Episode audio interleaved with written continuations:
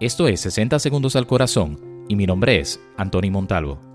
No devolviendo mal por mal o insulto por insulto, sino más bien bendiciendo porque fuiste llamado con el propósito de heredar bendición. Primera de Pedro 3:9. Ignora a todo aquel que tenga una actitud ruda hacia tu persona. Tu silencio le resta poder y le das paso a Dios para que responda por ti. Les molestará más tu silencio que tu respuesta. Recuerda, deja que Dios hable por ti.